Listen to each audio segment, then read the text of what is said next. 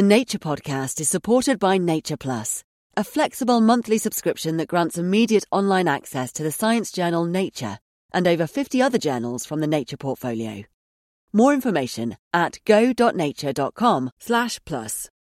A lot can happen in 3 years, like a chatbot may be your new best friend. But what won't change? Needing health insurance. United Healthcare Tri-Term Medical Plans, underwritten by Golden Rule Insurance Company, offer flexible, budget-friendly coverage that lasts nearly 3 years in some states. Learn more at uh1.com.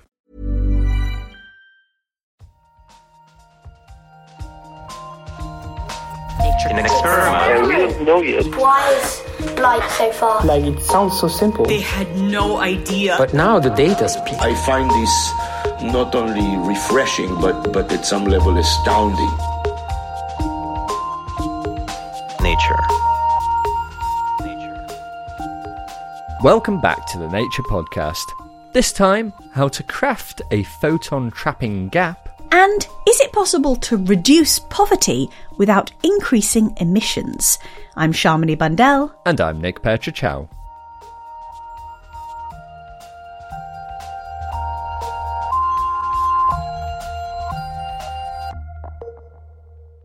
First up this week, there's a paper in Nature about a tiny bow-tie-shaped structure that researchers have made between two pieces of silicon. In addition to being tiny, at the centre of the tie is a cavity, a hole, which is the smallest of its type ever made, just 2 nanometres across, around the width of a DNA molecule, and it could be used to trap light. Now, trapping light may sound like a strange way to spend your time, but doing so, even fleetingly, can increase its interaction with matter, which allows researchers to use it in different ways. They can even use the trapped photons bouncing around inside to produce more photons, which could then be used in things like quantum computing. But none of this is possible without a cavity. So a cavity in its simplest form is two mirrors facing each other, and light can bounce back and forth. But it is interesting to make them as small as possible, because the smaller they are, the stronger the light-matter interaction. This is Søren Stobbe, one of the authors of the new paper. And when he says small, he means really small. Now, the size of the cavity you need actually depends on the wavelength of light you're trying to capture. But the smaller the cavity, the greater its ability to trap light. So generally, you want something that's only a few nanometers wide. And it has been understood for nearly 2 decades that it's possible to build structures that really confine light to extremely small dimensions. However, it turns out that to reach that regime, you need to make extremely small structures. You really need to push the boundaries of what can be done with nanolithography. Nanolithography is a method that lets you create patterns on very tiny materials. You can think of it as putting a kind of stencil on top of a surface to protect the area you want for your desired pattern, and then etching away everything else. In this case, you'd want a stencil with a bow-tie-shaped gap in the middle, which you could then blast away using ionized gas to create your cavity. But you can only get so small with this technique. Previously, the smallest cavity the team produced was 8 nanometers across. But it's really hard to go below that. So 8 nanometers is already very small. And what we thought about here was, how can we go below that? Søren and the team use silicon when making bow-tie shapes, as it's a good material for confining light, and lots of technology is available to create tiny cavities on silicon, thanks to decades of innovation in the semiconductor industry. However, the normal practice of carving out cavities using blasts of ionized gas won't work at the smaller scales, because the gas struggles to fit through the whole shape you're trying to make. So they needed to come up with an alternative.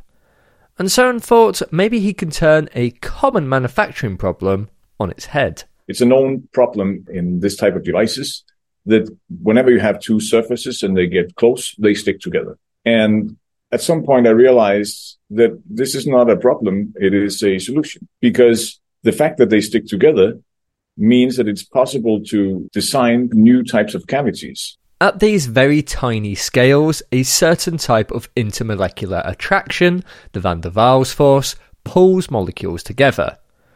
Kind of annoying if you're trying to make something with a tiny bow tie shaped gap in the middle.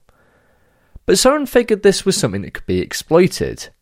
Instead of making a cavity, they could etch edges, which is a bit more straightforward, on two tiny bits of silicon in such a way that they would get pulled together and self-assemble into a tiny light-trapping cavity. So each bit of silicon would have half the bow tie on either side, and then when they're released, they would snap together to create a cavity, with a tiny 2 nanometer gap at the centre. To achieve that though, they first needed to understand these forces better. So the first experiment was to really map out these surface forces. This is Ali Nawaz Babar, another of the paper's authors. We did an experiment with thousands of devices, to be precise 2,688 devices. We characterized those devices and then we examined that what parameters should we have to either use these surface forces to self-assemble our devices, or what parameters can we use to avoid these forces. Once they understood how the forces would interact with their materials, the team could then use more conventional methods to etch away unwanted parts. The key here was to get very smooth edges with slight offsets, so that when they came together, they had the perfect cavity. And by doing so, they were able to create their tiny 2 nanometer gap around the width of DNA, and a great size for some light trapping. In fact, the team showed that their cavity does trap light well, and the next step would be to integrate a material that produces light into the bow tie to therefore create a device that emits photons, which they believe is the first step towards the creation of new kinds of devices that could be useful in the world of quantum computing, telecommunications, and beyond. But Søren also thinks that this method could be applied to all sorts of other fields, where having a tiny cavity, which you can pass molecules through, is a big advantage. We hope that many researchers across a lot of different disciplines will pick up on this, because this could be for DNA sequencing and a lot of different applications where you need to make so small devices that it's impossible today and seems also beyond reach for the many next decades. Here is a relatively simple and direct path to realizing such devices. That was Søren Stobbe from the Technical University of Denmark. You also heard from Ali Nawaz Babar from the same institution. For more on this story, check out the show notes for a link to the paper and an accompanying News and Views article. Coming up, an analysis of how tackling poverty could impact climate change. Right now, though, it's the research highlights with Dan Fox. Dark matter is tricky to pin down, and so scientists have headed to the remote wilderness to see if it can be detected far from human influence. The invisible material called dark matter is thought to fill the universe, but its makeup is mysterious. Some scientists think it could be composed of ultralight particles, which interact weakly with themselves and other matter, and candidates include hidden photons and axions. Both might interact with Earth's electromagnetic radiation as they pass through, producing a detectable, oscillating magnetic field. To look for this interaction, researchers deployed 3 sensitive magnetometers in rural locations across the United States that were remote enough to reduce magnetic interference from human-related sources. The experiment did not find evidence of the ultralight dark matter particles, but the team were able to gather useful data, and future upgrades could allow them to target heavier particles. You don't have to travel to the rural US to find that research. It's in Physical Review D. Bottlenose dolphins can detect weak electric fields, which helps them to find prey buried in the sand and avoid predators. Researchers worked with 2 dolphins, training the animals to place their snouts near 2 submerged electrodes that generate an electric field. The dolphins learnt to leave the experimental apparatus within 5 seconds if they felt an electric field, and to remain in place for more than 12 seconds if they did not. Through trials, the pair showed that they could sense direct current electric fields as faint as 2.4 and 5.5 microvolts per centimetre, The team suggests that with this sensory skill, bottlenose dolphins can detect fish at a distance of 3 to 7 centimetres, useful for finding prey buried in the sea floor. They also predict that the animal's ability to detect electric fields could enable them to use cues from the Earth's magnetic field to navigate the ocean. Navigate to the Journal of Experimental Biology to read that paper in full.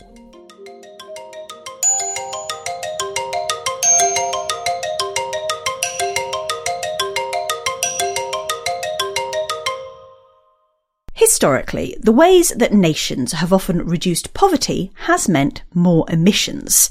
Bad news for the climate, but ending poverty is an important goal. So that begs the question, is it possible to end poverty without making climate change worse? Well, a new analysis in Nature tries to model the relationship between emissions and wealth. Reporter Alex Lathbridge is here with more. With COP28 underway, climate change is on everybody's lips. And rightly so, it's one of the biggest problems facing humanity, which is why taking action to combat climate change is one of the UN's key objectives, part of their Sustainable Development Goals. To tackle this, we need to reduce our emissions. But at the same time, the UN, and humanity more broadly, have a lot of other goals. For example, more than 10% of the global population is still living in extreme poverty, defined as surviving on less than $2.15 a day. This too is an urgent problem, and one that could be tackled by economic growth. Historically speaking, if we were to paint a really wide stroke, there's been a tight relationship between economic growth and greenhouse gas emissions. So that is, when economies have grown, in general, so have their emissions. This is Daniel Mahler, an economist at the World Bank. And with such a relationship between emissions and economic growth, does this mean that tackling both extreme poverty and climate change is impossible? But there are important country differences beyond this general pattern. There are countries that have managed to essentially delink economic growth and greenhouse gas emissions, but there are also countries where greenhouse gas emissions have grown even faster than economic growth. Alright, so there's some complexity here. Economic growth doesn't have to mean increased emissions.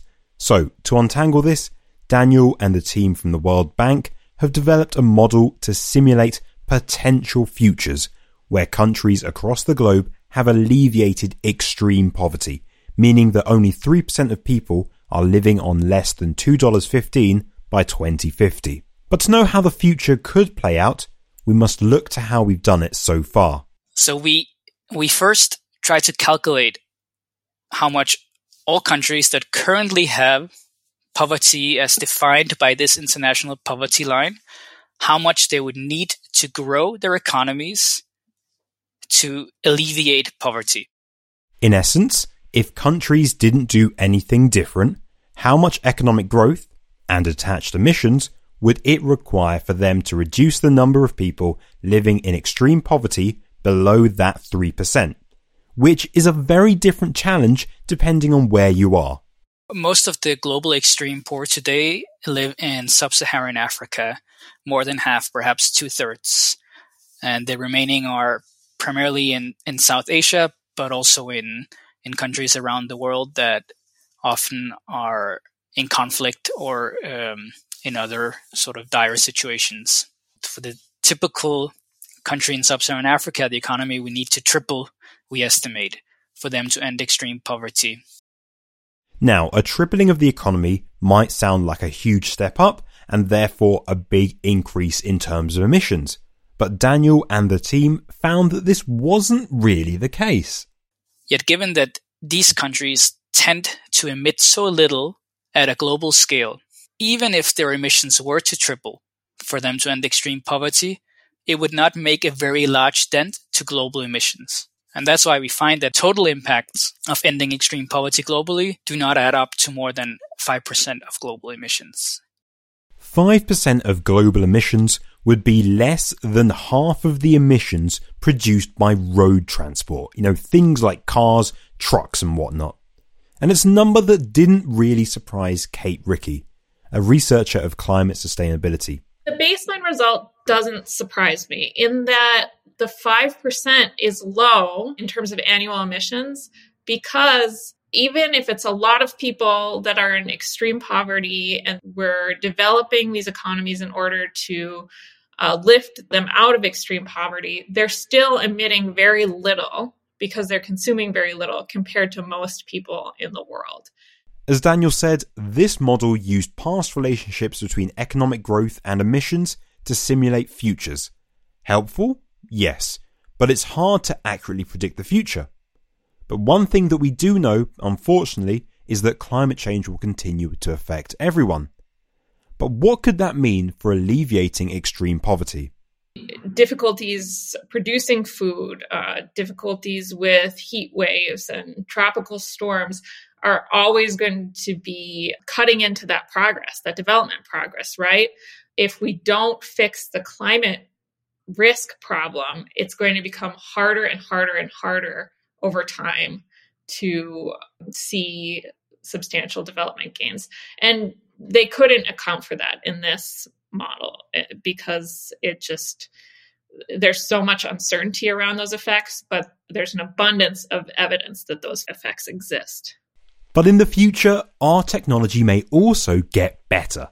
So one optimistic yet plausible alternative scenario that Daniel and the team modeled asked, what if these countries manage to replicate the best performers in terms of energy efficiency and decarbonisation?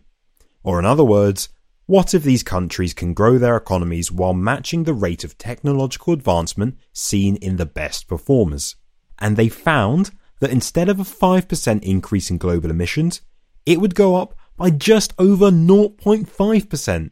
I was actually surprised by the results of the alternative scenarios. You don't need some magic solution that we haven't thought of yet. And it has very cool implications in terms of how can we make development policy and climate policy work together in these situations.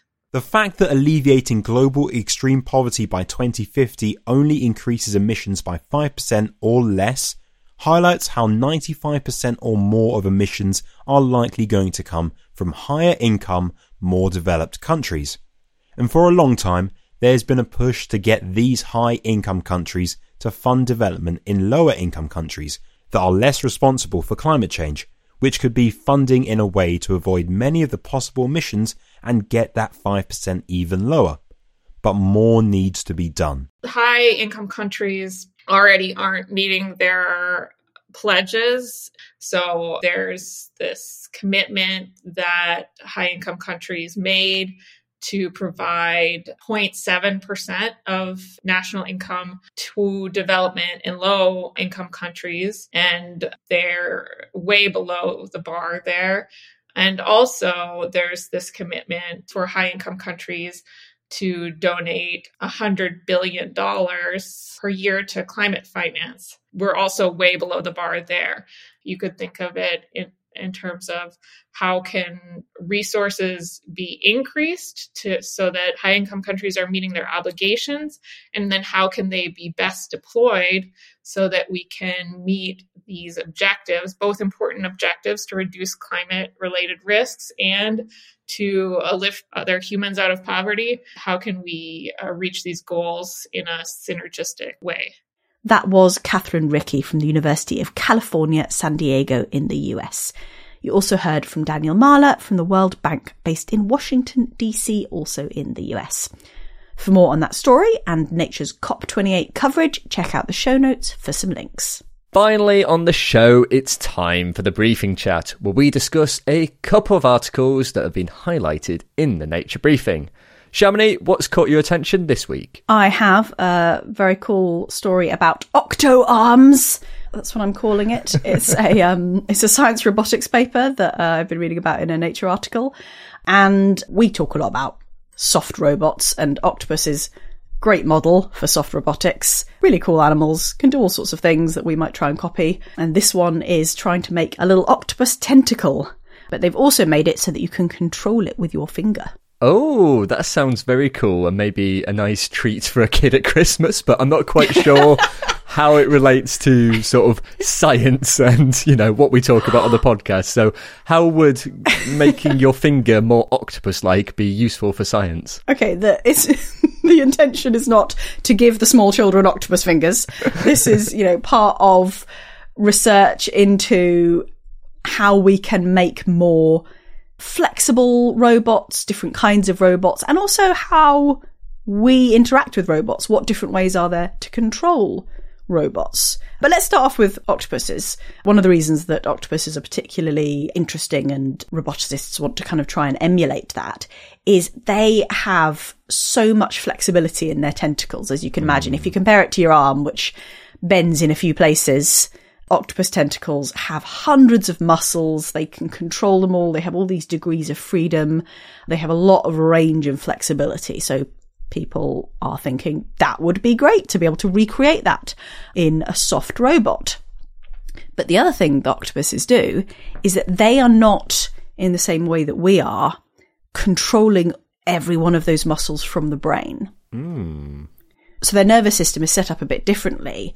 One of the researchers described it as embodied intelligence. Oh. The arm itself is somewhat independent. There are the signals that go from the brain to the arm, but then within the arm, the nervous system is arranged in this way that there's this sort of sequential activation so that you don't need all this sort of processing and computing going on in your brain to make the arm do the basic things that it does, which in this case, the thing that they're looking at is grabbing. So if you imagine a tentacle kind of coming out in a sort of like wave-like bend starting from the base, and then it kind of... I'm not sure I'm describing this very well. I'm trying to mime, but this is a podcast. It's sort of, the wave propagates out from the base and then kind of ends with it curling at the very end and like grabbing, you know, its prey, say, with its suckers and then drawing it back in. And that's the sort of movement that they're trying to recreate. I mean, it sounds like that would be very cool if you want a robot that can sort of like grab stuff and is not made from so many like hard components and stuff. But it must have been quite challenging to make something like this. It sounds incredibly complicated. I think grabbing things in general is one of these like big challenges of soft robotics because it's really sensitive. You need to be able to grip something tight enough that you can hold it but not crush it, which kind of requires feedback. So I'm not sure how much they focused on that element in this, but they have got in the end of the tentacle suckers and temperature sensors, and then they've got the sort of a recreation of an octopus nervous system using these sort of liquid metal wires that are embedded in the soft silicon. And they've got these sort of different elements of the silicon arm, and you can actually see... There's a cute little gif of it in the news article, if you check it out, of this thing sort of, extending out. And then as it extends, the actual arm sort of expands slightly as well, like it stretches slightly and then kind of contracts as it grabs some sort of small toy. Looks, I think, it's a little robot toy, possibly a Furby. Not quite sure what's going on there, but it's quite cool. And then the other element, of course, is this whole, if you've got a robotic octopus arm, what's the best way to interact with that? And hence them sort of designing this like glove mechanism where it's just one finger. And again, it's that whole thing about like, you don't have to control every muscle in that robot arm, right? Consciously, just like an octopus isn't controlling every individual muscle. It's going to translate your movements into that extend and grab. But there's also feedback, so they've got like little suction cups inside the glove so that you can actually sense when the robot suckers at the other end of the arm have attached onto something. That's super cool. So like in a way it makes you able to almost feel like an octopus. I mean, I think it's interesting because we do talk about soft robotics a lot, but we haven't often talked about what is the best way to control a robot. So one of the quotes from a researcher here is like, it's a big answered question. What is the best way for a human to interact with a robot?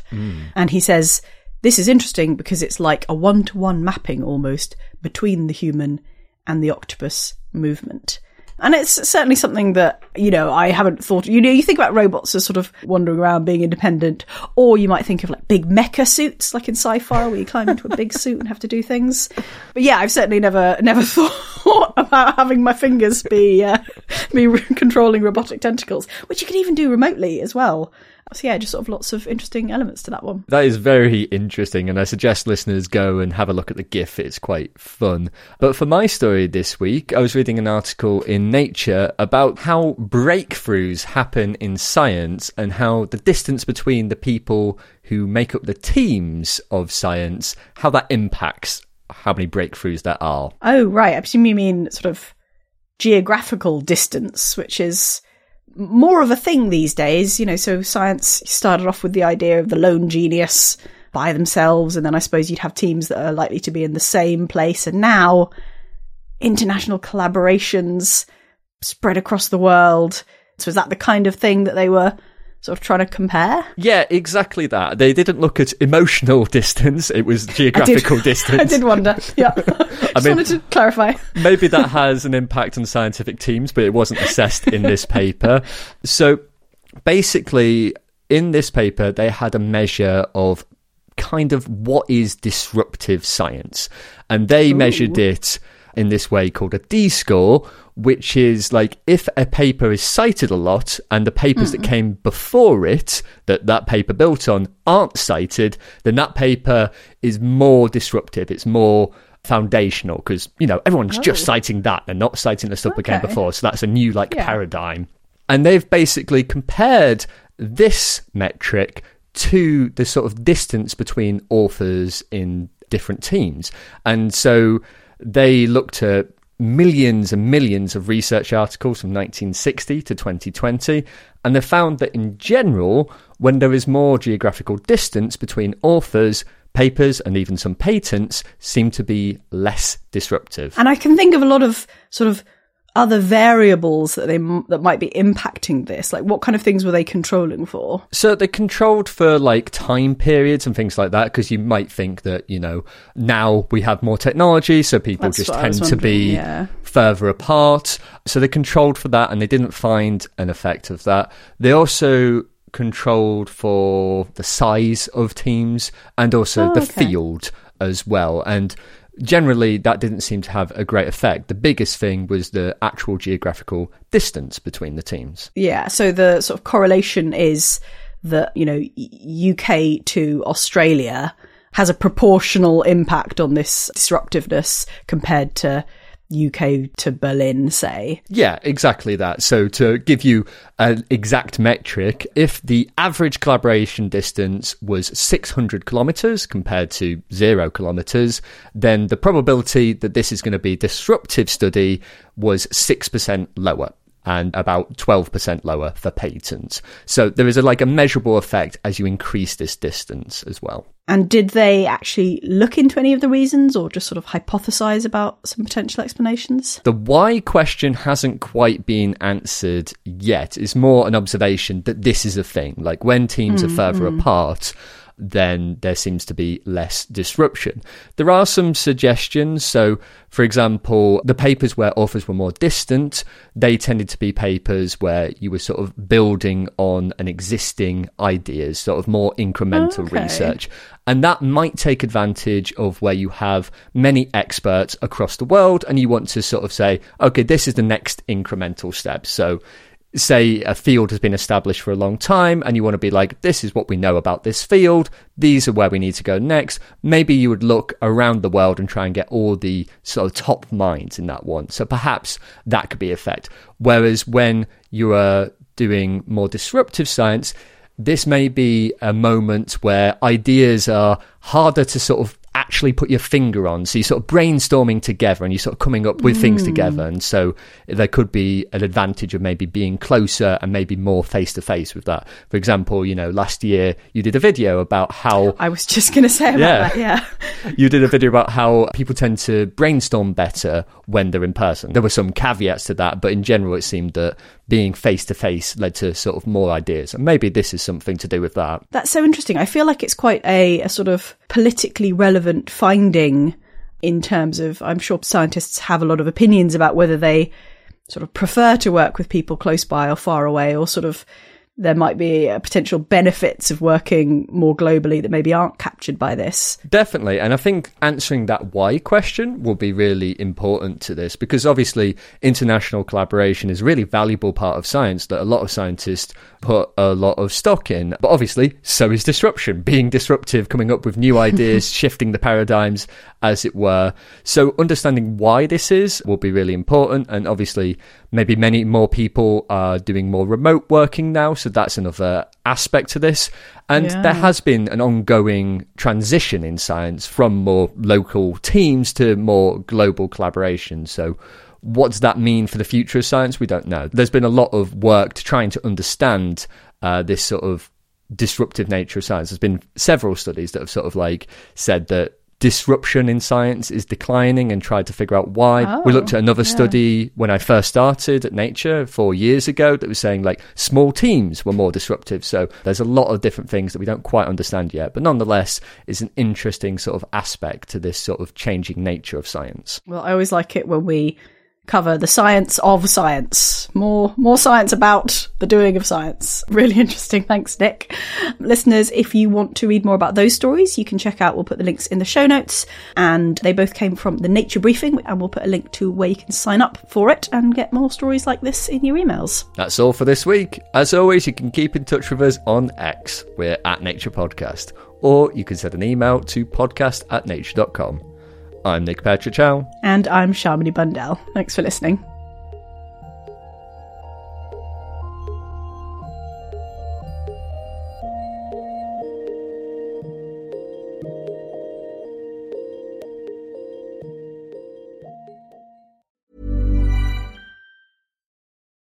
Deep dive into the world of science with Nature Plus. From the vastness of the distant star systems to the intricacies of infectious diseases due to climate change, we've got you covered. Enjoy access to over 55 cutting-edge journals, breaking scientific news, and over 1,000 new articles every month. Whether you're a seasoned researcher or just curious, Nature Plus simplifies complex studies. Plus, it's all available right at your fingertips on nature.com. Nature Plus, the key to unlocking the world's most significant scientific advances. Subscribe today at go.nature.com/plus. Ready? Okay. Give me a beach. Beach. Give me great food. Tacos. Give me adventure. Hiking. Give me a date night. Sunset cruise. Give me some smiles. Cheese. Give me more beaches. Beaches. What's that spell? San Diego. If you're happy and you know it, San Diego is the place to show it. Book your trip at sandiego.org. Funded in part with the City of San Diego Tourism Marketing District Assessment Funds.